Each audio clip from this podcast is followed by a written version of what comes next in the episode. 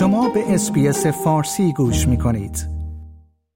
در پی کشته شدن سرتیپ رضی موسوی بر اثر اصابت سه موشک به منزل او در روز دوشنبه در حومه دمشق وزیر دفاع اسرائیل در کمیته در پارلمان این کشور اعلام کرده که هر کسی علیه این کشور اقدام کند یک هدف بالقوه است و در امان نیست.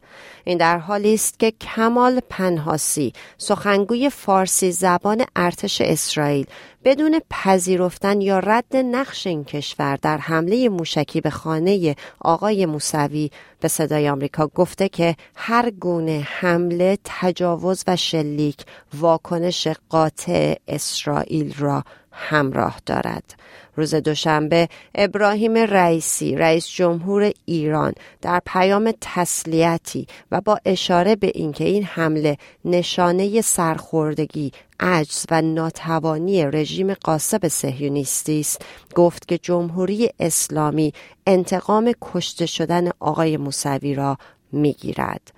حسین امیر عبداللهیان وزیر خارجه کشور نیز. در پستی در شبکه اجتماعی X هشدار داده که تلاویو منتظر شمارش معکوس سخت باشد.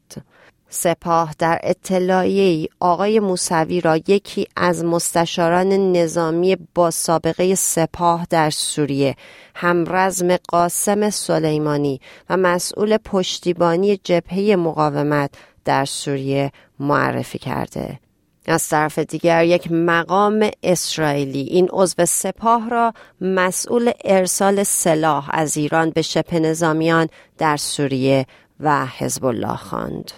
حزب الله لبنان دیروز حملاتی را علیه نیروها و مواضع نظامی اسرائیل انجام داده به گزارش روزنامه تایمز اسرائیل حزب الله با شلیک موشک های ضد تانک به شمال اسرائیل منجر به زخمی شدن نه سرباز اسرائیلی شد. رسانه های لبنانی نیز گزارش داده اند که اسرائیل در روز سهشنبه مواضعی را در مرزهای جنوبی لبنان بمباران کرده. بنابر شواهد و با ادامه جنگ در غزه تنشها در منطقه خاورمیانه رو به افزایش است و علا رقم درخواست های جهانی نخست وزیر اسرائیل در ابتدای این هفته گفته که جنگ علیه حماس را دوباره تشدید خواهد کرد. شنوندگان محترم مونس منصوبی هستم و این گزارش در SBS فارسی تهیه شده بود. آیا می خواهید به مطالب بیشتری مانند این گزارش گوش کنید؟